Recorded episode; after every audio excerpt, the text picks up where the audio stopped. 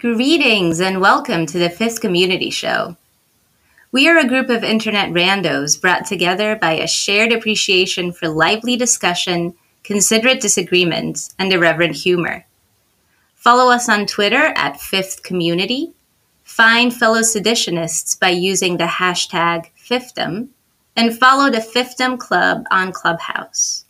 And as always, in the words of Camille Foster, be brave, call bullshit.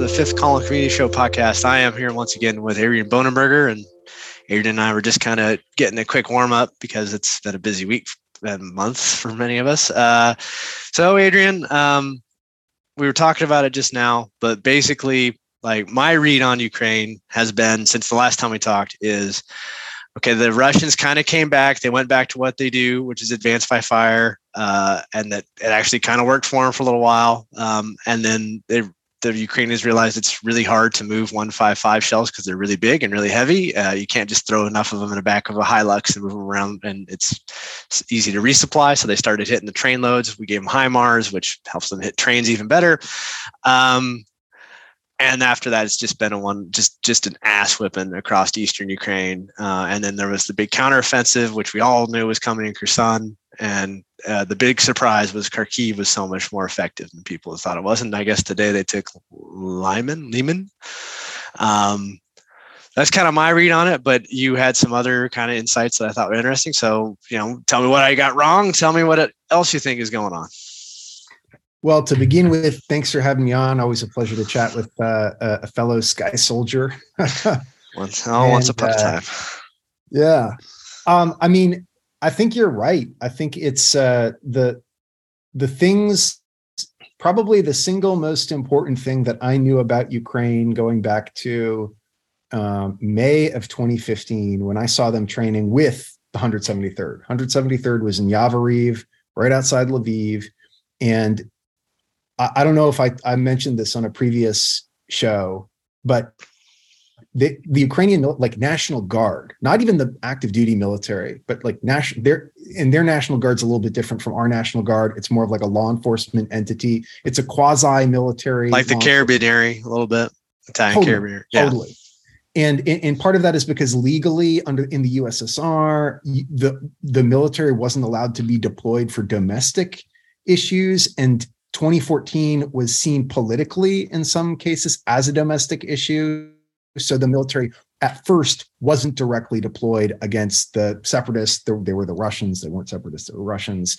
Um, and so it was like one of those weird legal things. But I saw them training and they were fucking smoking it, man. They were like, it was, and, and, and we were, we were doing them, uh, the, the, the 173rd was trying to train them on the soft knock so like you, you isolated village, yeah, and then and I don't know if I if, did I tell you the story. No, already? no, but the idea of doing a soft knock in a forward line of troops environment boggles my mind. So I'm surprised they were going for it. We were training what we knew, you know. So yeah. it's a bunch of 173rd dudes who were like, okay, yeah. what was like in Afghanistan? We know Afghanistan and Iraq, not forward line of troops with like, yeah, I, I imagine the Ukrainians like, why the fuck would we do it this way? This is some half-ass nonsense, right? Yeah. So exactly, and they didn't. That so that was the funny thing, I, and and I remember there was there was some um there was a, a commander in the 173rd. So he's like, okay, what I'm like, I'm a reporter. I'm like, what am I watching here? And he goes, we're training them on soft knock they roll up and they roll up hard in oh, like five vehicles, like real hard. Dudes jump out and they just clear it from, you know, one side of the town to the next. They're throwing flashbangs. Yeah. There's no knocking going on. Yeah. It's just like blasting. And so he's like, okay, uh, that was really good, but but we're gonna have to recock. And he turned to me and he was like, Yeah, man, like they just kind of don't know how to do soft knocks. And I'm looking at this, I'm like, you don't need to know how to do anything if you know how to do this. Like this is a live fire. Like, yeah. They know how to do the thing. You know the soft knock is something that you have to you have to unlearn the hard knock and then like relearn hey yeah it's yeah you're going the hard the oh. hard thing to learn is the the hard knock battle drill six. The easy thing to do is to fucking dumb it down and slow it down so that you can make it more palatable to a, a population you're trying not to alienate which is not a problem in a forward line of troops environment where it is like no no no if you're on the wrong side of the line and we get to you like we're kicking indoors. And yeah i mean i'm sure the ukrainians are mindful of like not wanting to hurt some of the old folks that are just trying to hold it out because i mean you see the videos of grandma coming out of the house and hugging hugging guys. But it's i mean yeah you're not going to do a the idea of teaching them a soft knock and then insisting on it is like it's right up there with military thinking to those right. people. It's like, oh, dude, we we we yeah. Let's talk about the thing we we did, and honestly, we didn't really do that even, right? Like usually it was like we'd be the cordon, and then it was the ANA or the the the local troops who would do like the soft knock to the town, village, whatever. Um, I I'm bemused, but I, I, get it. I get I get why we would teach what we know, even though it's like, no, this won't be applicable in any way, shape, or form and so what was happening is I so then I'd talk to the various you know 173rd sergeants, uh, you know staff sergeants, platoon sergeants, dudes who had been there, not the platoon leaders, because you know the guys who who had who had yeah. had a long time, and they were like, honestly, these guys are teaching us more about war than we're teaching them. Like this is that's the the truth. Like these dudes have like they've seen drone warfare. This is back in 20, uh, 2015. I'm talking about like yeah. these dudes have been in the trench and shit. Like they've done this stuff. We're learning from them. And that was when I put two and two together. And I was like, man, you know, I, I know Russia has this like super squared away, giant military, everything else. Like they're probably going to beat Ukraine. That's what everybody thought back then. But I was like, Ukrainians are going to put a severe hurting on Russia. Like that's because they could put a severe hurting on us. Like they, they could hurt us if we were in a fight with them and and i knew that. That's the only thing that i knew. And i think what we're seeing is that that military that came out of 2014 that came out of the crucible of 2014 when they didn't have one is is strong and obeys all of the principles that you and i trained on you know when we were training not the soft knock stuff like the real war stuff. Yeah. And um you know and, and the russians appear not to be trained training at all. Like the extent to which they're trained is for this World War One style, very like very bot like like we're facing the front. The rear is secure. The rear is cleared. And so now our guns are pointing this direction, and we can get all of the guns, the artillery, and our machine guns pointed there shooting at the same time. The Ukrainians are fucking like just bypassing that. They're just flanking. Well, around. I mean, it's it's advanced. That's why America does advanced fire maneuver, right? Like, if you want to beat someone that's going to do fires, it's like, okay, well, they're going to put all their fires in one spot, or they're going to want to, right? So, what's the first thing you do? You make them split their massive artillery pieces, and so they're at least pointing it two, maybe three different directions. It's going to really reduce their uh, their ability to shoot at something they can't see and then you just maneuver and you just keep maneuvering until like you get a hold of their supply lines and then they got to retreat. And if they can't get these huge pieces i mean there's a reason why america has that doctrine of advance by maneuver and use infantry to lead. And it's not i mean it's not it's clearly it's clearly effective. Now it helps that the russians are also a disaster like when you talk about like the the the russian military it's like they might have had guys that were competent. They might have had like a good setup at first, but they lost them all in the first two weeks. They lost their like best guy, best units in the initial attrition, and it shows. And it's why it's part of why they're just their command structure is a disaster. I mean, uh, I think that you know, just kind of looking at how things are going forward, um, um, without getting into the most recent stuff, if it was just going to be a battle about like territorial integrity for Ukraine from the Black Sea. I, I, I think Ukraine would absolutely smoke Russia all the way down into the Crimean Peninsula, and if, even then, I, I think they could maybe take it, but it's harder in Crimea because it's if you don't if you've never read any of the stories, it sounds like the train is, is much more bottlenecked and not uh, not conducive to really any kind of warfare, which always gives the defender a massive advantage. Plus, the and the Russians have that resupply bridge, which sure you could knock it out, but uh, that's hard without a navy. I'm sure there's some thoughts about how to do it.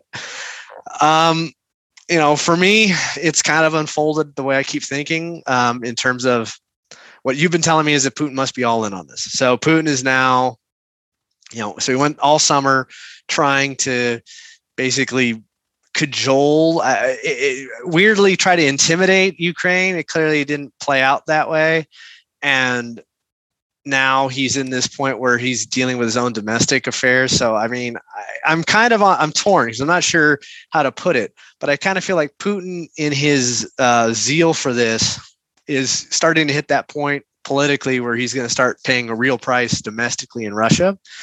Um, and I, I, you know, I mean, the questions that I have about their equipment, if they're getting it from the DPRK, they're getting some kind of back end deals from China. It's just I don't know how long that can last. I just uh, and I'll that's kind of my thought on it going where we're at. Um, I think Putin's also determined to stick it out to winter because I think that he's like, well, I'm going to make the Europeans suffer a really fucking cold winter. I think that's uh, just something he's committed to at this point. Um, but what what do you think? What do you we got on this? Yeah, I agree. I think you're. I think that's uh, all that is correct. Um, politically, so when I think about Putin, and I'm I'm going way out of my wheelhouse now in talking about this is all stuff that I really only started paying attention to in the last year or so. Um, like everybody else, you know, I, I know what I read, uh, but it does seem to me that the, the smartest people I know say Putin is interested first and foremost in his domestic power. Like people say what he did in Ukraine in 2014 was about not appearing weak in the face of Euromaidan. So he sort of he he saw an opportunity to take a piece of Ukraine that he wanted for a while anyway. Yeah. Like Russia always, the political class always wanted Crimea. I don't. I'm sure the people could care less about it. The people could go to Crimea on vacation when the Ukrainians had it, and now they can go there on Ukraine on yeah. vacation still. So it's no change for most normal people. But the, some political people wanted it. He got popular from that. So he's thinking to himself, okay, I'm going to do this. I'm going to get more popularity. So he seems, as far as I can tell from the people that I read, to be motivated by um, a, a, desire to remain in power and have influence and have, for whatever reason, whether it's because he's afraid of losing power because it'll he'll lose his life or ego or whatever. I don't know. I don't know the dude. Um, but if that's the case, in a weird way, like the the this having backfired because Ukraine is going to end up making him less popular raises the stakes for the Russian population because now what he's looking at is those people in Russia who are actively posing a threat to his regime. I mean, he jailed Navalny. Like yeah. He's been going after the leadership for a while. But when there are protests, like that's actually for him probably more of a threat than the Ukrainian war, even. So I could see him sort of like, and and, and that's one of the reasons people. Well, and his and I agree, and I think his answer to it is asinine. Oh, I'm gonna put you on the front and send you to Ukraine. Like, oh, sure, right, exactly. That can't exactly. go wrong at all. Like, that's just not. I mean, so there's some basic like I mean, just basic levels of like thought process. I'm going to put people actively opposed to the war in the war and I'm gonna what are you gonna do? I'm gonna march them in front of the tank, at which point they're they're literally can just shout and jump and be like, hey, we're here. That's, that's honestly like I mean, it's not like a good. There's no winning with that strategy, right? Like, there's no like, there's no like, this is a fantastic idea. I, I mean, I I was trying to dig through some old history stories, um, about like Byzantine emperors who did shit like that, and it usually didn't pan out for them very well. Um, like yeah. uh, you know Shaka Zulu and stuff would take some of his captured people and put them in the front. It he he did it. For, I mean, he even said he is like as a good example of a commander realizing he made a mistake. It was a horrible idea. It got his men like they attracted unwanted attention when they got close. You know, it just caused problems. So it just doesn't make sense. And that's I, I mean I think that's part of the whole Russian war experience right now is we're going to do just these asinine basic things that I mean look good from some crazy authoritarian perspective, but in terms of like actually trying to accomplish the task of war, are detrimental at, at, at minimum, if not catastrophic. Yeah, especially with like you said before, you know, the the Ukraine shifted its strategy to focus more on logistics, and it, there wasn't a shift so much as they really they stopped trying to fight Russia at Russia's strength points um, directly and and emphasize that more because they've been doing stuff like that since, yeah. since yeah. the beginning, according to their ability. But I mean, you mobilize three hundred thousand or a million people and you're not training them, you're just throwing them out to the front, like they're, you know, it's tough to get food. And and those occupied areas of ukraine haven't been generating a lot of food. The, yeah. taken out. Like there's there's just nothing for them. Like you're uh, you're creating more problems for yourself than you are solutions. And i totally agree with you that that like that idea of the horde of of hundreds of thousands like oh well this is what we did in the ussr well in the ussr firstly you had a ton of stuff from the united states coming over from alaska through siberia but secondly, there was a legitimate threat that everybody understood, which was that the Nazis were going to kill you. Like it was like, okay, the commissar is going to kill me, or the Nazis are going to kill yeah, me. I if, guess I gotta fight. Something. Yeah, and mm-hmm. well, I mean, I to me comparing Russia when Russia tries to invoke its specter of World War II, I'm like, you mean when like you were going to be killed if you were a guy or raped if you were a woman if you were a Russian. That was how it was going to go. It's part of why when the Russians, you know, went through Eastern Europe and just destroyed the German occupation, uh, they did the same thing. Um, it was part of why, I mean, honestly, in the press, it was underreported in the United States. And I had my grandfather had a lot of friends from World War II who were like, we didn't give a shit about the Germans. We were damn. They, at that point, I had a, I mean, I had a, he had a friend who was a I must have been in the 82nd, and I can't remember his name, but I'll never forget. And I was like six or seven. It was like we should have killed all the Japanese and Germans and made them U.S. states, just straight up like genocidal level of contempt for both both main adversaries. Just um, so that's just like that that kind of hate. You don't you can't you can't train that. that's kind of something that someone has to earn for whatever reason. But yeah, I mean he I just remember as a 67 year old, like this dude's talking about killing, would have killed like 55 million innocent people or, you know, passive people in the system because he was just that, he hated them so bad. And with, with what's going on with this now, I just, I mean, the Soviet Union of 1938 and Stalin and then 1941, those just, they're not even the same animal. And then you also have to factor in the, the Germans I mean, he, Hitler was a bad general and overcommitted his forces in the East, famously. So, I yeah, I don't quite understand where that mentality comes from because it's this is just a ton of literature on like how to fight a war that says this is a horrible idea and, and not to do it. Um, I think part of it, though, Adrian goes to um, um when we see militaries or military establishments that are more domestically focused try to fight external foes, that just they have this problem, this learning curve of like, okay, it's one thing to, you know, go police up a city in your border town. It's a whole other thing when you're facing an organized force that is out to kill you and is not does not have any fear for you. And when you lose and they smell blood in the water, is at, you're scared of them. It's a whole different vibe for these forces. Yeah, I think I, I I don't know if it was in the last month or maybe two months, but there was some point where I I think it was it, it was it was around the mobilization because I honestly I was a little worried when I wasn't talking about it in public. I'm talking about it in public here now, but I was worried when he declared that mobilization because I was thinking like, you know, if he does this right, this is actually what he needs to do. He needs to train up an army of about a million, probably give or take, active duty, well trained, well resourced, and that's probably about what he needs to take Ukraine you know, to to to take and hold territory and keep moving forward. Yeah. He's not doing it that way, thankfully. But that's when he saw that, I was like, man, I'm pretty worried about that. And then it became clear, even within the first couple days, that they were getting mobilized, put on a bus, given a weapon, and like, sent to the sent to the the front lines. Yeah, totally different animal. And then I started thinking, like, when's the last time there's been like a modern military that was faced up against a military that essentially wasn't modern, was just dudes with rifles.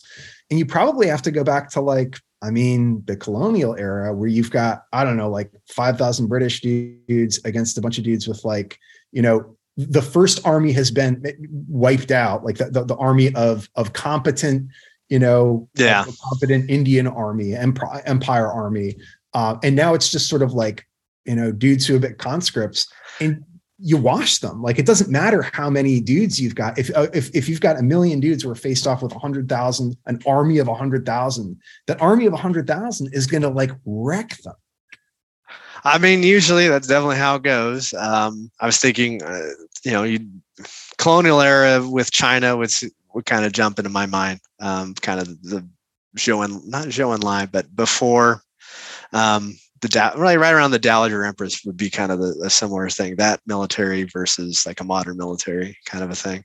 I mean, what about really quickly? Just uh, what about when our military? Another good example might be when our military faced off uh, Gulf uh, the, the the first Gulf War against Saddam's, which was a giant army, but it was like that's the first time that you'd seen T-72s go toe to toe with Abrams. With Abrams yeah. that could fire on the move, and like we wrecked them in yeah. three days. Wrecked them. Yeah. Or I mean, I mean, the closest. Uh, I think Vietnam would be something else to throw out there. Our army versus the North Vietnamese, who are supplied and more, you know, better organized. I mean, yeah, we could. We won every battle, could hold territory and stuff, but we couldn't ever get to them. But that's a counterinsurgency, and that's a little different. Um, in terms of, I mean, you know, for me, it's like the, the things that Putin has done, and, and, and we'll get to the mobilization bit now, is the partial mobilization, which is like, why are you partially mobilizing? I mean, to me, it's like you should go all in, Vlad. If you're like committed to this, then you're going to have to go all in at some point. And then the thing that is just um, is the shadow over everything is he's it's not an idle threat when he says I will use nuclear weapons to if you violate Russian integrity. Like that's not I he I think he is serious about that, and that and and I think that would have immediate catastrophic repercussions. But I don't think he's speaking idly. I think he means it. Now, does that mean he could actually execute it? Is part of where I kind of get like, oh, I'm gonna I'm ordering these nuclear weapons. I could easily see some some like some links in the chain decide we're not gonna go that way. Totally doable, but it's doesn't mean he wouldn't issue the order. Yeah, we're um so with the mobilization piece, I think, you know, my take on this is, and reading the same, a lot of the same sources you probably do, and looking at Russia not as a Russia expert, for better and for worse, it seems to me that the reason he hasn't declared a full mobilization is the people who want a full, like to fully mobilize Russia for war, the people who are asking for war and for that mobilization, that will give them power and the power they want is not the power to take Ukraine. The power they want is the power to take NATO, to yeah. take on NATO, to defeat NATO, to take Poland, the Baltics, Finland. I don't think they could at this point. I think if that was their agenda for 10 years from now and they raise an army of a million and trained it, who fucking knows? You know, that that that thing ends up in World War III. But like that's what they want to do. They want Poland and the Baltics at a minimum. They want Belarus and they probably want Finland back too. So I think for him, it's like he can't he can't do that because to do that means now he's signed up for a war that he know he knows he can't win. Like say what he will. And then with the nuclear war thing, it's like then he gets he gets into sort of the same catch 22, doesn't he? Which is that if he starts deploying nuclear weapons, you and I both know there's no such thing as a tactical nuke a nuke is a strategic weapon. It's it's it's a strategic and almost like a political weapon. Yeah. Once you use it, you can no longer not use it. And what if he starts nuking Ukraine and the Ukrainians keep fighting, which I actually think would happen, you know, like he's he he wants the he wants there to be an easy way out and it's war. He rolled the fucking iron dice. There is no easy way out of war, you know? Then he's the guy who dropped nukes. I don't think the Chinese are going to be too happy about uh, that. I mean, I, I, concur. I think that if he drops nuclear weapons, there are incredible consequences. But there's no. He openly said it, so I don't think he's. I, I don't think it's an idle threat. I think he's. I don't know what his decision point on it is, and again, I don't know if he, it could actually be executed within the the Russian state. But I do think he would like it's it's there. It's out on the table and what are you know i mean zelensky's called it nuclear blackmail and i'm you know my my expertise in russian politics is not really an expertise in russian politics. It's an evaluation of kind of a lot of a synthesis of a lot of different authors who i trust who've written about it from taibbi to uh, greenwald to whoever. Uh, you know basically people who have seen a lot of different ways typically it's it's honestly it's usually from the left because for whatever reason conservative authors in america have not been interested in russia f- until very recently which is its own weird thing. Um and, and i mean you're right because he is he's got that that weird quasi Soviet nationalist vibe on his side that wants the mobilization, that wants to have the Third World War, that is mad at Gorbachev and happy he's dead and all of that stuff, and uh, has always been there and hasn't really had the, political power for obvious reasons um, between the political cl- between aspects of the political class, the people of Russia. They've never wanted to put them in power because it would be potentially catastrophic to be engaged. In fact, it almost certainly would be with NATO, especially. But um, they are they are there. I just eh, you know I think that he is committed. To, he it, to me it's weird the way he's done the, the mobilization because you're either you're like you said it's iron dice war like you're either going to be all in on this or you need to be off ramping fast. He's clearly not off ramping fast. He's clearly committed to just I'm going to hurt Europe um, you know, and now we get into the crazy shit recently with the Nord Stream one pipeline about whether or not it was like, oh, it's a U.S. thing. I'm like, I don't know uh, if that makes any goddamn sense to anybody but some delusional people who have some weird like fetish about how the U.S. is somehow responsible and and is conniving. Because like when you think about what what debilitating that pipeline does uh, it, it just doesn't make sense strategically like if you like oh well it causes the europeans to like have to come to us quicker and i'm like they're already on our side pretty strongly at this point they're not they're not like uh, they're not hes- hesitant about being pro America at this point, given what's gone on. And the strategic, I mean, if we're going to get even, you know, if we want to get kind of nihilistic about it, I guess. Uh, if you're going to do something like that, as an act of sabotage, you wouldn't get caught to the point where like, oh, there's a ship. It totally could have been the US. You would not, you know, we're, we're better than that. It would not be something that would be so obvious. And then the other bit of it is timeline wise, you'd wait until December. You wouldn't do it in October. You would do it when there's the mass, the most demand, and you wanted it to be the most critical att- and you wouldn't screw it up so like it's only part of it and the other part of it still works like that like this has all the hallmarks of some half-ass like russian that got drunk on vodka and just decided to like oh we're going to do this thing and uh, putin probably signed off on that's what the hallmarks of it are but even then am i saying the russians did it? Fuck no i'm not saying that. I don't know who did it. I just know it it, it, from the perspective of like, does it make sense for us to do it? No. And the hallmarks of it look like this but that doesn't mean they did it either. It, it's that's my thought on kind of recent events. Yeah i i agree with that. My my instinct says it's the every everything about it leads me to believe that it's the russians who did it and after the russians i think the the the, the number two suspect is the Ukrainians, either with help from some other third party. The Poles would be my bet yeah, the Poles or someone in the Baltics, like everybody. Eh, that's exactly the type of thing that the the Ukrainians, you know, would they would, would do that want to do. Yeah. But the other thing is, I don't think they. It's not that they don't have the capability. It's that that versus any other thing they could possibly do, like in Kherson or in the front. Why devote? Yeah, time, resources, all of it. Why would you do that?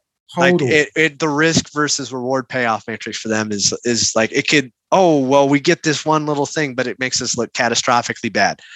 I don't know if they want that. I think that yeah. for them, that the payoffs are the payoff that they want, they can get other ways. If you're going to do, I think the dumbest, like most ridiculous thing that the Ukrainians could do that that would almost be worth gambling like a lot of, like some effort on would be stealing a nuke like stealing a nuke for Ukraine. Like if if a nuke goes missing, then I'm going to say that was probably the Ukrainians. You know what I mean? Like I that's could, the type of thing where I'd be like, okay, that because that's what they want. That's the thing that they will have, like the capability they need to face down Russia to say, okay, if you nuke us, 100 percent you're getting nuked.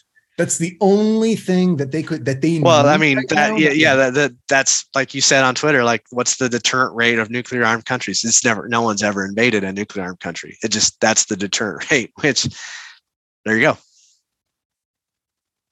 So um, I mean, I think that's kind of it. But I, I mean, this kind of get that well the nuclear thing gets interesting to me real quick because it goes back to like we're trying to get iran to see this at any time and i'm actually going to call out eli lake and i hope he's listening to this like anytime you mention to people that are like really pro-israel about how clearly it would be foolish for Iran to abandon its nuclear desires given the current situation. Uh, they just shut up. They don't even acknowledge it. They don't even go into like, oh yeah, you know, it's like from every other from any independent, somewhat somewhat thoughtful angle. I'm pretty sure you can see that the giving up nuclear weapons in the 90s for Ukraine proves to be a catastrophic decision 30 years later. And why would you do the same thing if you're Iran? Like you have you have a clear you have a clear example of what happens when you do that. Like you have two actually. You have Syria, which whatever, uh, not uh, and Libya, um, which is you know that's the the one where they have all the stories about. But then you have this where here was a European nation that gave up its nuclear weapons and now is being invaded by its larger, much more militaristic neighbor. Why are we going to bail on that with Saudi Arabia and you, Israel, in our backyard? Um, but again, I, I, absolutely call them out. I invite them to debate that. But they're gonna. I want someone to prove to me why, if you're Iranian, you would look at this and go, "Yeah, I'm going to do this deal." Uh, the JCPOA to me, from an Iranian perspective, it's like we get money, which we'll get back eventually at some point in the future, any fucking way, uh, no matter how you cut it.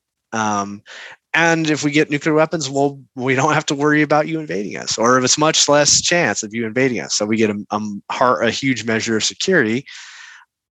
And I, I, just want someone, and I know you're not really like on the the that side. I want someone out there to explain to me why a they don't talk about it, why they like somehow pretend Ukraine isn't happening, and B to explain why, if you're Iranian, you would take the you would do a deal. I mean, even now with Iran and its troubles, I still don't see whatever comes out of it. Let's say they have a revolution. Let's say it's a pure democracy. There's no fucking way the Iranian street is going to be like, yeah, you know, we're going to abandon our request for nuclear weapons. That's not on the table, man. I just don't. I'm curious why people even pretend that it is. Yeah, I think and this is one of the things back in 2014. Um, you know, I, I I've been on Ukraine's side, I guess, so the side of the Ukrainian people as uh, their will as expressed in Euromaidan and after. And I know a lot of people who are a part of that movement and you know very sincere people, uh, very idealistic people, yeah. and the type of people that I, I, vibe with as an American, you know, as as a patriotic American, even. Well, defend. I mean, it's defending your home territory, like it's their land. That's right. Yeah.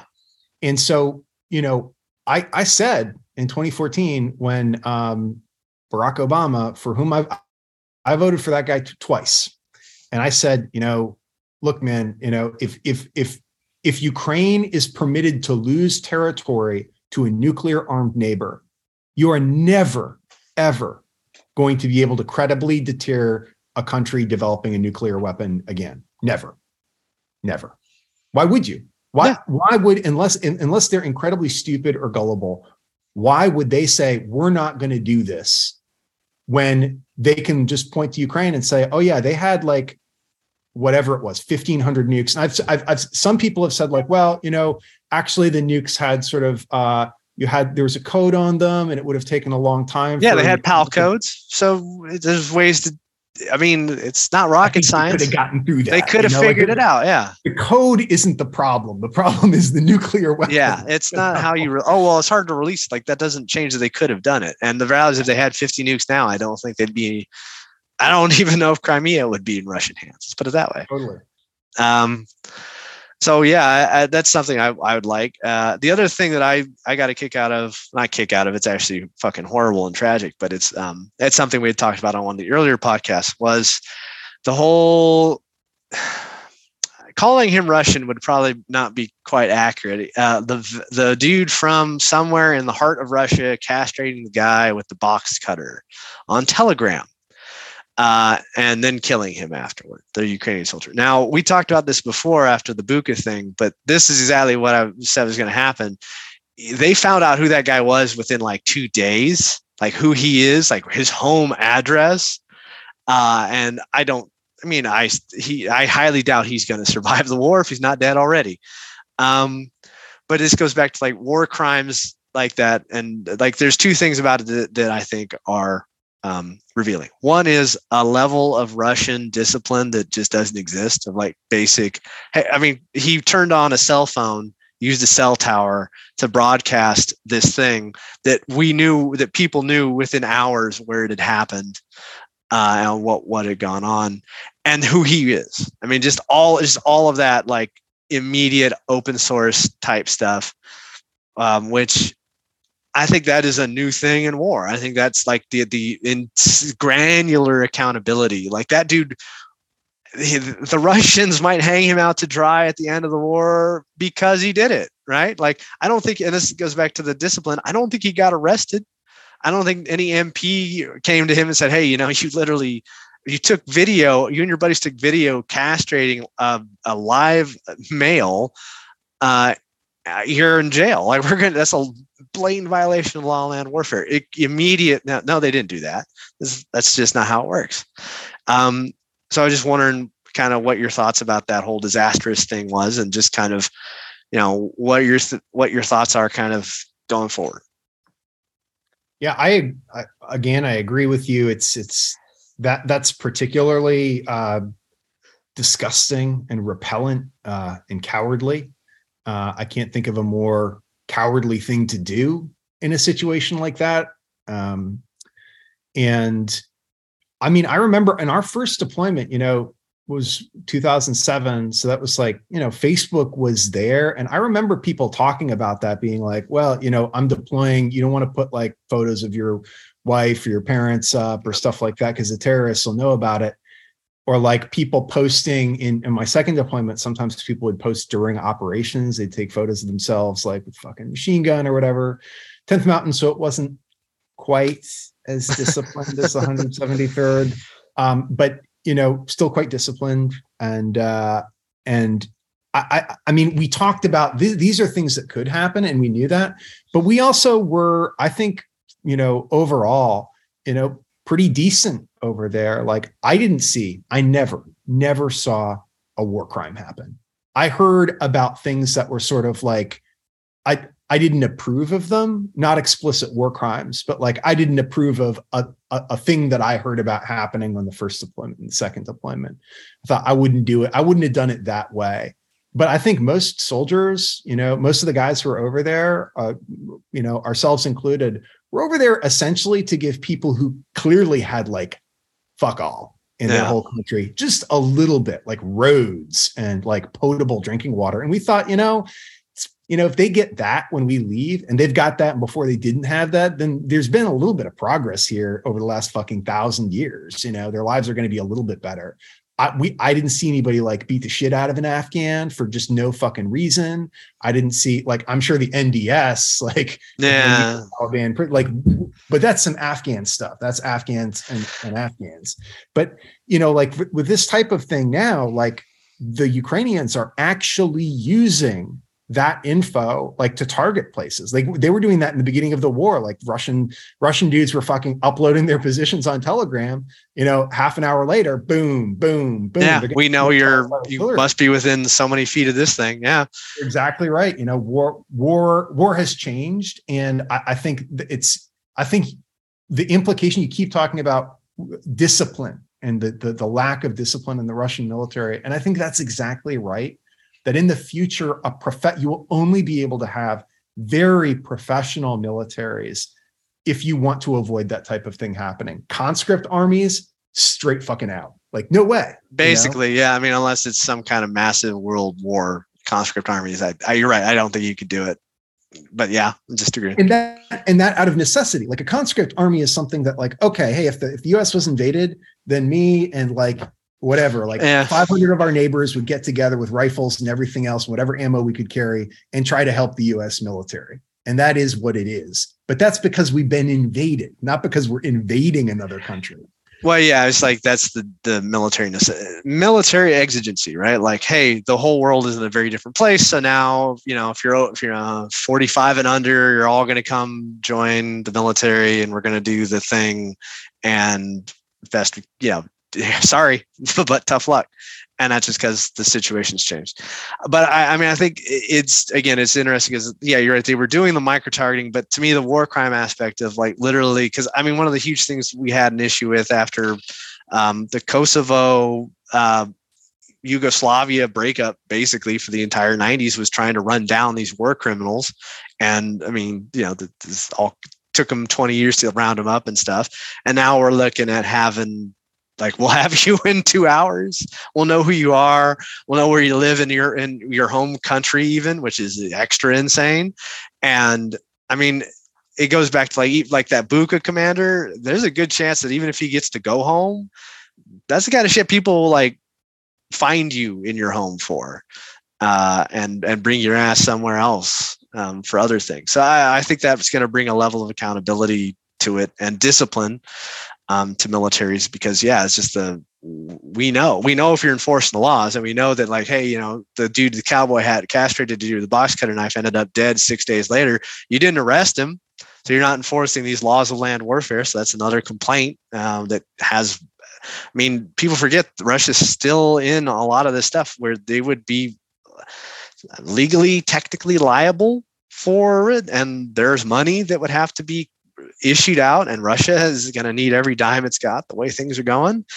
Um, I just I, I think that that is the to me when I think of things that are bigger than the war, that is something that is going to be bigger than the war that's going to persist after this war and is going to change warfare for the foreseeable future interesting and it certainly seems to be of a piece with uh, the revolution that's happening in our society around social media for better and for worse, which is that, you know, strangers can see something that you put out, you you you you posted something that you did, good, bad, whatever, and a lot of people see it and and now it is it, it no longer belongs to you. It doesn't even belong to your country in a sense, you know, people lose their jobs, people yeah. get canceled or people get elevated, people get sort of celebrated who yeah. never would have been celebrated before.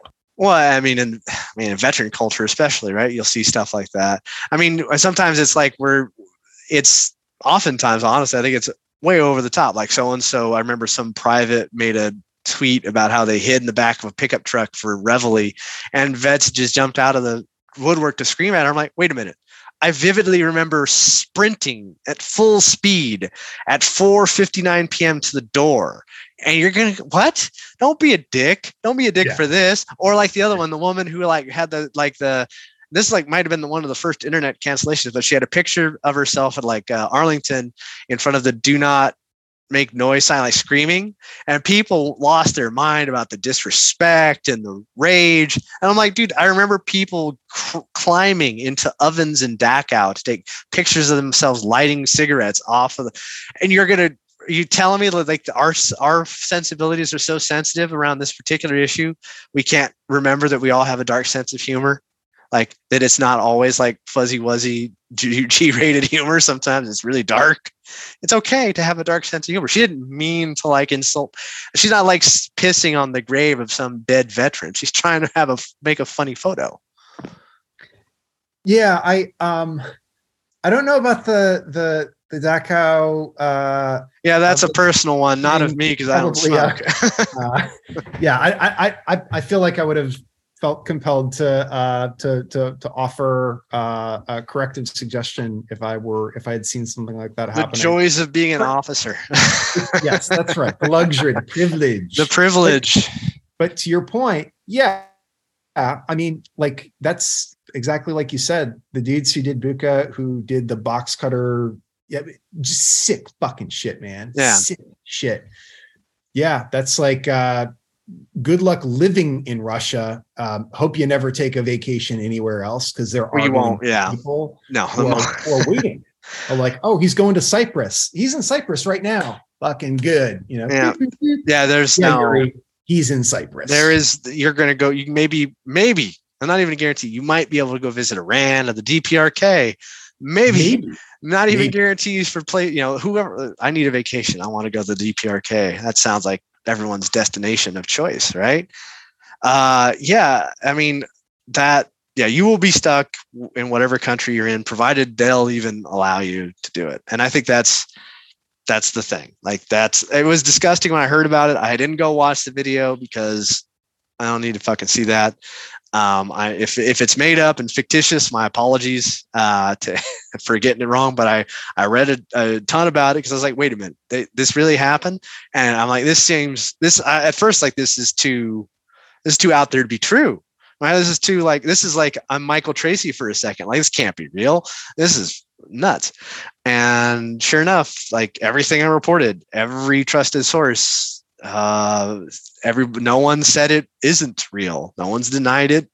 Uh, not even I, I mean, I was looking for RT Russia denials. They didn't deny it, and apparently the guy got like they started sending pictures of the dude with eggs, which I guess is some kind of like slang for nuts. Uh, and in Russia, thinking it was kind of funny, and yeah, whatever. That's that's I get it. I live next to Portland. I know what it feels like to be around a population of people that are kind of idiots. Um, so there's that. And um, that kind of gets to me the next thing which is the reporting on the war and how all of a sudden uh, the like the left has become pro putin in a way in, in, a way especially in the last couple of weeks. I mean it goes from like edward snowden becoming a russian citizen which i get it. There are some real reasons why he would do that uh, all the way to Michael Tracey basically saying that the U.S. was against being in World War II. Polling showed it was bad. Which, to be fair to Michael Tracey, he was absolutely right until December seventh, nineteen forty-one. He was totally one hundred percent correct until that thing happened that changed everyone's mind. Um, and I, I, guess we could just pretend that didn't happen in Michael Tracey land, but whatever. Uh, it's just some of the coverage. I was wondering what you think as a former reporter of some of this stuff. Yeah, I, I mean, I'm somebody who probably started out as a moderate with progressive leanings politically and then went fully into progressivism and even you know the left um, around 2016 i was a bernie sanders guy. I was really switched on by that campaign and the way that it you know it, it also it was like the first time that i ever saw a politician in my lifetime that seemed consistent to be standing for something. And it was just very new. I was like, hey, this dude has just been saying the same thing for 40 years. Like, I, I want to hear, I like, let's examine this. But, uh, you know, one of the things that I've noticed in the left, a lot of the people that I connected with then, um, about 70% of them are reactionaries. Like, look, if you like Putin, then you're a reactionary. That's what you are. That's what Putin is selling. He said he's selling political reactionaryism.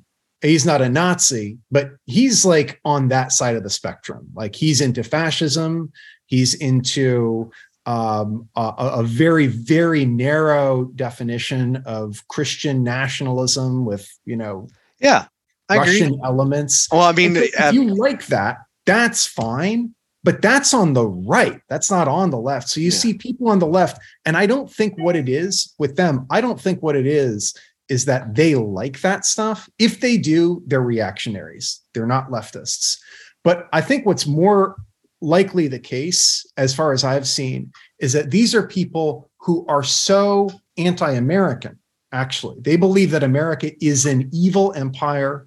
They want to see the destruction of the united states they want to see the destruction of Europe, that they would happily watch a fascist destroy these things. And so that's that's where a lot of the not the left, but uh, people who inhabit a, a, politically left space and vote for leftists think. And I and I think it's I think it's disgraceful. Again, I think of myself now uh, in part having seen that as a patriotic American.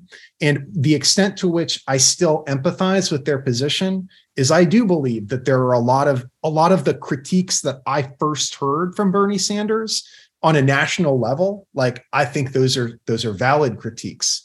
I think our healthcare system is a fucking disgrace. It's in a shambles. I think the what we allow businesses to get away with when it comes to the profitability of the far the big pharma companies is outrageous. It should outrage people. I think the fact that we've allowed our infrastructure to crumble the way that it has is terrible. I think we spend too much in the military itself on the wrong things. Like look at the F 35, yeah. for example. Well, we can't. We're, we're, we're talking about sending F 16s to Ukraine because F 16s will smoke the dog shit out of the fucking MiG 30 or whatever. We know that like shit that we were flying in the 80s and 90s is 100% capable against a near peer threat. This is part of uh, so you like this area my wife took me to uh, took my wife took me to top gun maverick because i do not give a shit about that show and i'm watching it i'm like you know this is all just a giant sales pitch for like we need to have another fighter and i'm like well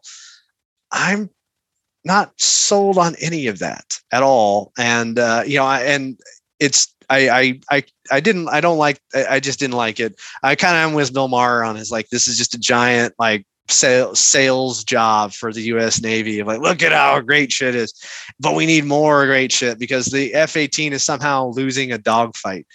Um, uh, you know, well, and then you talk about the F 35, and frankly, the F 35 is just, uh, for those of you who don't know, what makes the F 35 special is it uses, it's a communications platform, really. And what I mean by that is it's supposed to be a fighter jet.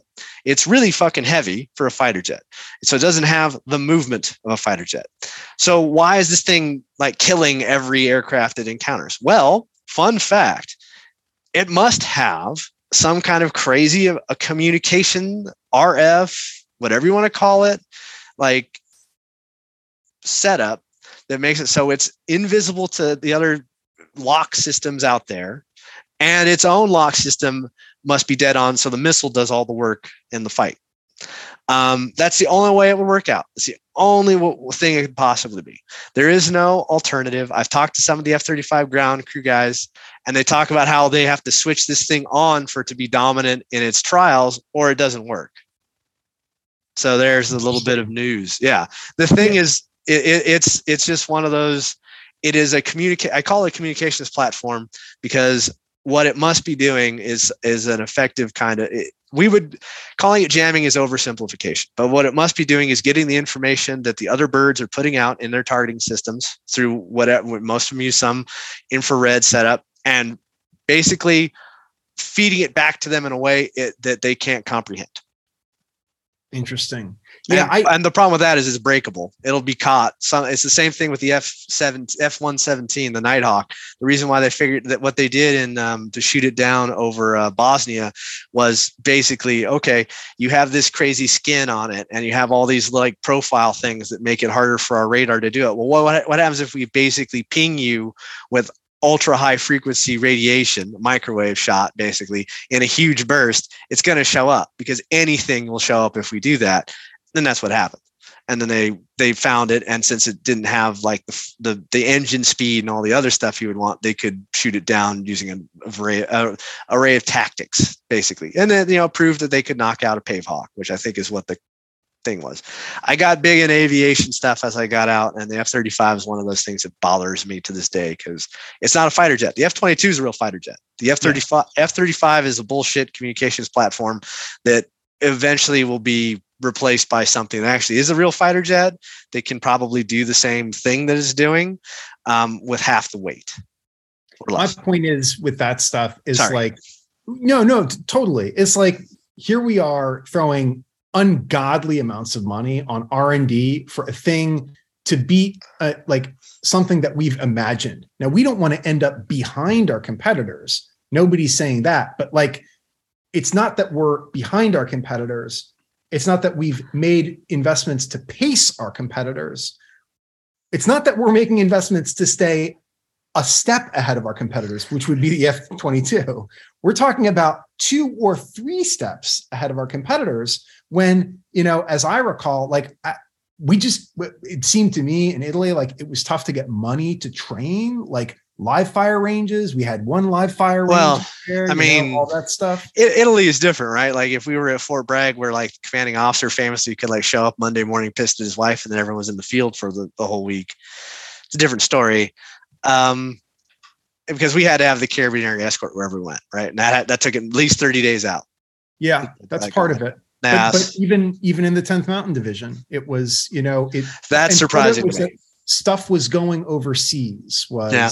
uh, and and and and if if we want to looking at the Ukrainians and looking how we tra- looking at how they train and what is successful against a true near peer military why why aren't we saying okay well let's yeah let's be yeah. serious about this offer soldiers more money make sure that we've got you know we're meeting our recruiting uh make sure that everyone's got the what they need to train to be that military. I, I laugh because uh, you know the army famously screwed up this year in recruiting um and it's not surprising though. You people should have seen this coming right? Like if you were delayed entry program december of 2001 you didn't actually show up in the military until June 2020, uh, June 2002, which means your 20 year retirement was June 2022. So that shouldn't have been a surprise, but apparently, you know, people don't want to do math and figure out like, oh, hey, these dudes that did 20 years after 9-11 fucking hated it and were eager to leave the moment they hit the 20. It shouldn't be a shocker. Um, and then you'll probably see a few, you know, I say 2001 to 2000 to really the Iraq invasion, you'll probably see that burst. And then you're, so I say the next two years, you're going to see kind of a exodus of dudes hitting their 20s that joined up after 9 11 and I'm done and are heading out the door. Um, but no, I get where you're coming from, and I get what you're saying with the Bernie Sanders stuff. Like everyone, if you want to come at Bernie Sanders for something, it's not a lot to say. Like the guy has been basically the same on the same issues forever. People, I mean, uh, he got hit by Hillary Clinton for guns because he's from Vermont, and if you know anything about Vermont, it's like, dude, there's a rural state. Uh, anywhere that's rural, people gonna want to shoot because they have they have bigger the, the biggest risk for them is getting drunk behind the wheel of a car. It is not gun violence. It is so like gun violence is below heart disease in these places. Dude, and it's meat, man. It's meat on your table. They're like, literally, yeah, like literally, these dudes are hunting for some for better food than you're going to get at your grocery store. So leave the dude alone because he. I mean, well, I think the I'm more of a centrist lefty. I somewhere around here have the the vital center by the court historian Arthur Schlesinger Jr. I think we the center screwed up in two things on the left, which is one of them was we've backed these ridiculous policing policies that have led to over incarceration for shit that no one cares about. No one gives a shit about somebody doing cocaine in their bedroom. I don't care. I don't think anybody really cares. Uh, and nobody gives a shit about, oh, well, you broke uh, a window and you're trespassing to steal the television. But since you have a handgun on you, that's a sentence enhancer. So now, and what was like a pretty a standard B and E with like some self protection in case. Oh, the not if you're like, oh the homeowner, like, it's not for the homeowner. It's for your buddy who's going to may, maybe shoot you to take this the TV to sell or to take the the whatever you've got, the car you've stolen. That's what the handgun is for. It's usually not for whoever has the property. It's for the guy they're trying to sell it to. And now you're doing 20 years in hard time you know those kinds of things i think where the center left really screwed up. There's a lot to be done about it. I, anyway we're getting way off of the ukraine stuff and i don't want to keep you here any more than we have or we'll eat up more time. But what else you want want to talk about on this stuff? The uh, i guess the only other thing that is kind of interesting to me about uh, ukraine right now that we haven't already covered in uh, one forum or another is that um, the the propaganda uh, aspect of it, which has been interesting to see to see how effective Ukraine has been at telling its story and how very like very unexpectedly ineffective Russia has been at telling its story, um, save among like again fascists yeah. or reactionaries or whatever else. And I don't know if it's like yeah, I mean, it's it's that, seeing that happen has been really interesting, and both in terms of what Ukraine has has told, because we see their story, we know their story. Like, I don't I I don't know what's happening with Kherson right now. That's crazy. Like I've heard some people say it's about to collapse. I've heard other people say it's going to collapse in a month. I've heard other people say actually it's not going too well for the Ukrainians.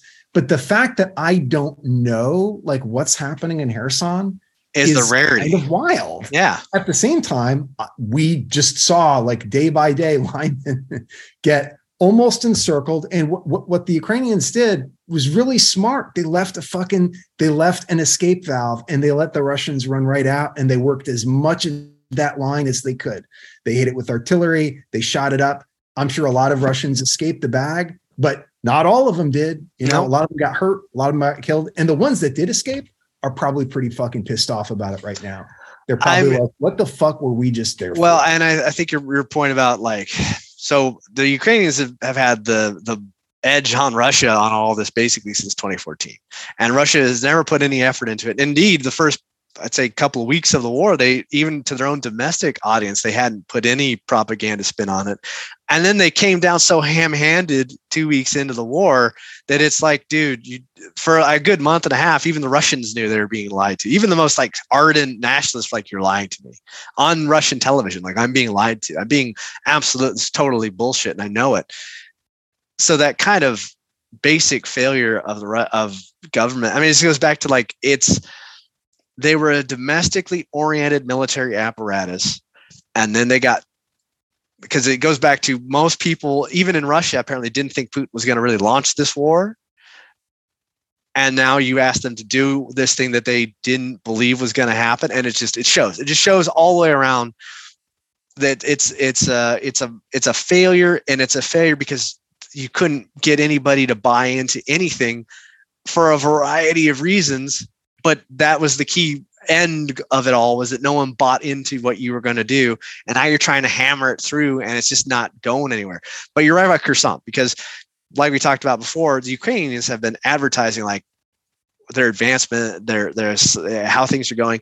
The problem with Kherson was or is in my opinion is that they telegraphed that one for so long that the Russians, you know, you couldn't can't help it. You give people time, and you can only put so many articles in the New York Times and in the World and Der Spiegel and Russian RT before they're going to figure something out for a defense. So I know they've smashed him pretty hard, but I don't know kind of what the Russian res- result is going to be. I mean, overall, Adrian, I still think that my little winter war comparison is what's going to hold up. I think after the Russians have brutalized the Ukrainians uh, more and have paid an incredible price to do it, I think that basically it's going to look like that. Like Zelensky's going to have to go away for a while.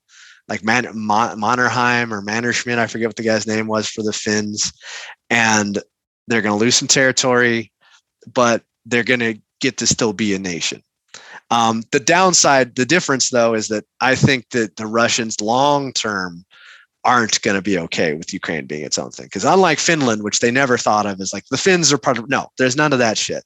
There really is a movement in Russia where they really do view Ukrainian identity as an, a, a fucking fiction that should never exist. And it's like Gogol and all these people were Russians. Like just this whole vibe of like you're just you're you're ancient Rus. You are us. You are not Ukrainian. That does not exist. That is bullshit fed to you by Western Europe, propaganda kind of a thing. That was not a problem in the Winter War. The Finns speak their own fucking language. They were never a part of the Russian people. They don't. Yeah. So that that, but that, they're not some ancient heritage at, at all, really. So that that thing is still what I think will end up being there. But I do worry about Ukraine long term, precisely because it didn't work out. Like the Finns had a, was rough, and then they spent 50 years basically uh, cow, I would say kowtowing, but being very incredibly wary of their neighbor. And now they're in NATO because after this shit they saw in Ukraine, like we're not going to do that alone again. My take is, I I, I still think um, Russia is not going to be able to hold onto any territories on mainland Ukraine. Crimea, it's tough to say for the reasons that you did, uh, that, that, that you brought up. I think that's that's that would that will actually be difficult for Ukraine to take, and Russia will fight hard. I, that's the only place where I even see the the like the distant possibility of a nuclear weapon being employed. Um, I think uh, I I don't know what the timeline is. I've I, I, burned a lot of credibility like coming up with a timeline, and I don't know. I have no idea how yeah. that stuff. Like, what, no, what, I, I I don't know when it'll end. I know he's committed to some rough winter it, there is, you know, in in Russian history, it has happened before where at some point the country decides that it's had enough of fighting a war and then it just sort of fights with itself. Like the people who want to keep fighting fight the people who don't want to keep fighting. And that can end in a variety of different ways. Um, but i just don't think the military they have right now unless they are legitimately training a secret military somewhere. It's got to be like three or four hundred thousand. Oh man, I, I'm. You know? I mean, no, I, I, I concur. I don't think they are. I'm. I mean, people forget that the U.S. deployed soldiers to Russia after the revolution in 1919. I forget what the operation was.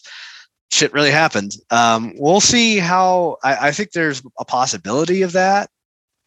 It, it to me, it's it, a it's all dependent upon the, stuff on the ground. If the Ukrainians can't or just can't do it, can't do aspects of it, um, um, and then they keep trading and then the, the you know basically you keep trading for the same dirt enough times eventually people start going okay so what are we fucking doing here right like if you know that like we're taking it this week but next week they're going to be back and you do that a dozen or so times that patience aspect of it will be different but to, to guess the timeline now is nuts i think russia is committed so much to this um, I mean, the only thing I know for sure is they're going to insist on a cold ass winter in Europe.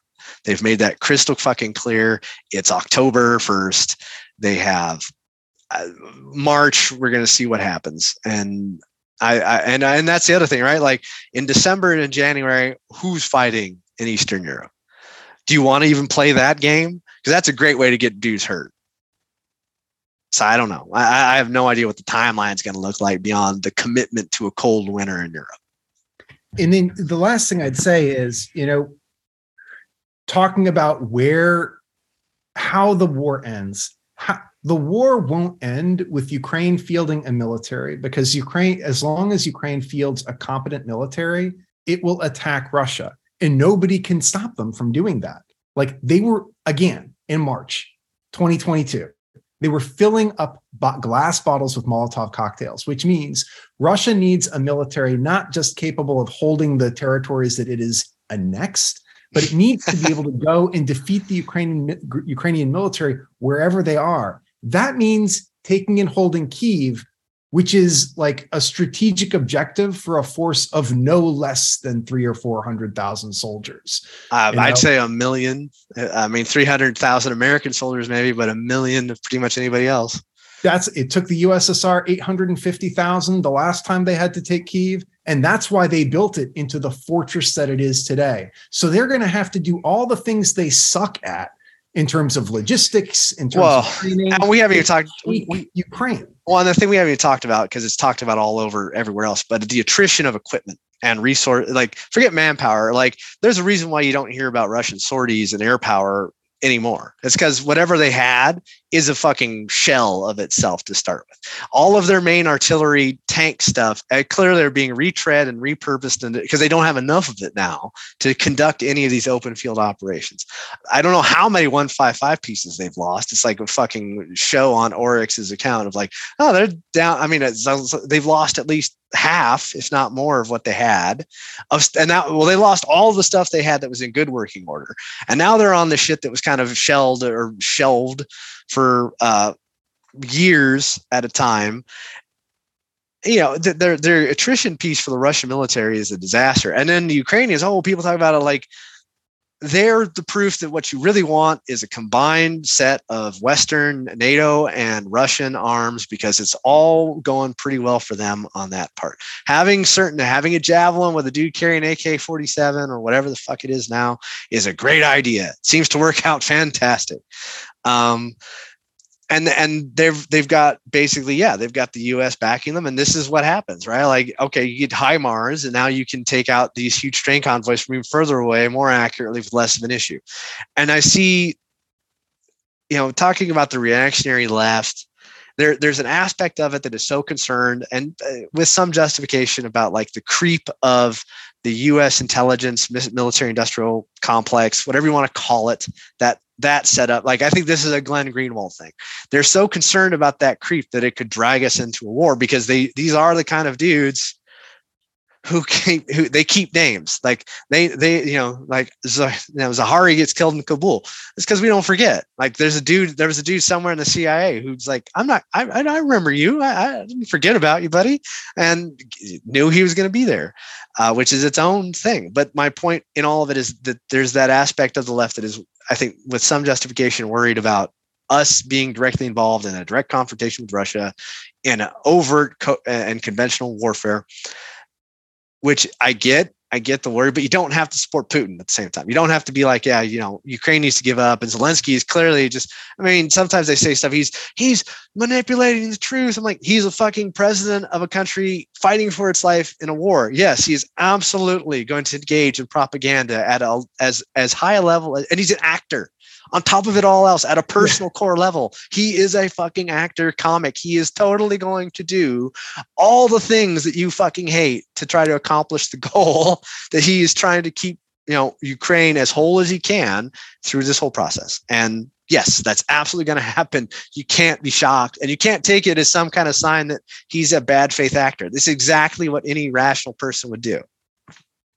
Yeah, that's that's exactly right. And I mean, for me, I I always thought as a leftist, um, you know, and now as again as a sort of a, a, a center leftist, that you know this is if you believe in if you believe in the shit that that leftism is based on, that socialism is based on, the idea that a person has the human rights and the agency to be entrusted with absolute political power on an individual level, that you have a vote and that that's politically consequential, and that you can be trusted to vote intelligently. Like the whole system depends on that. If people don't have that, then you'll want monarchy or you'll want aristocracy or something else. But if you believe in that, then man, the Ukrainians are your people. That's literally what they're fighting for. They're fighting for their own fucking destiny and it, it keeps coming at them you know? They're they're they're fighting to defend it. They're not going into russia to like inconvenience destitute russian farmers. They just want to not be fucking hassled anymore.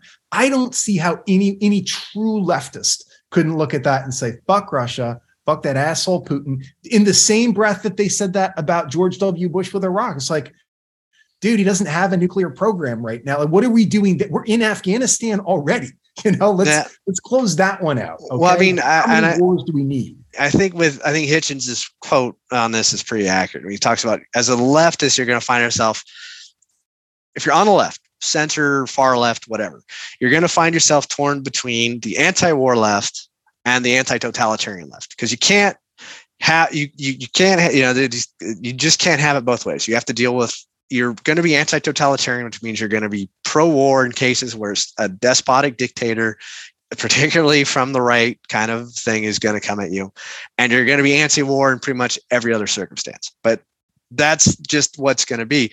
I think that some of this, again, is like the left, like I said, creeping uh, worries about the how how stuff can get out of control.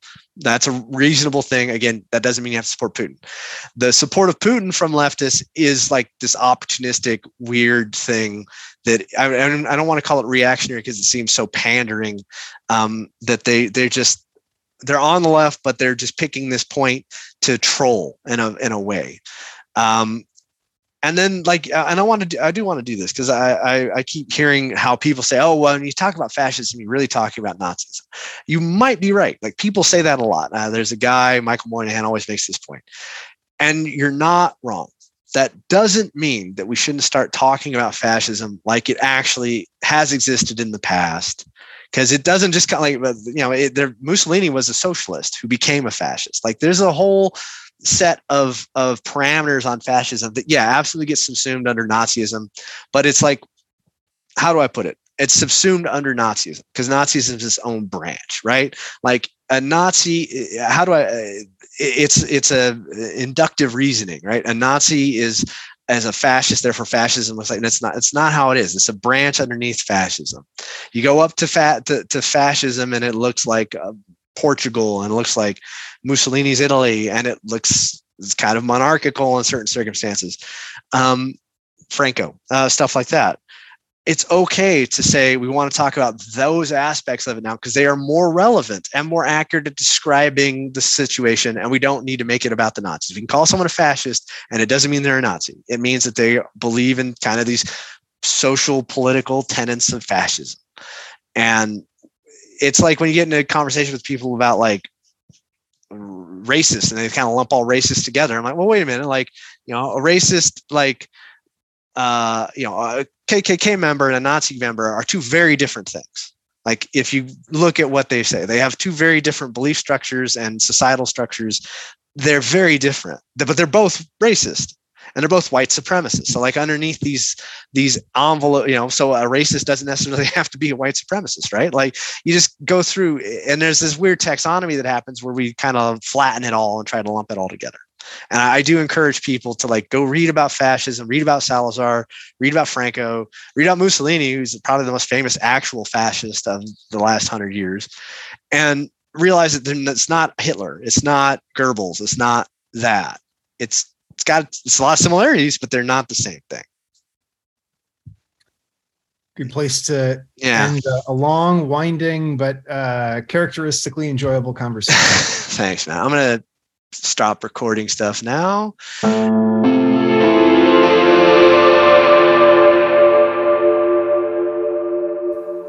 If you like this episode, please rate, subscribe, and tell your friends. My stuff is like this. They're gonna subscribe.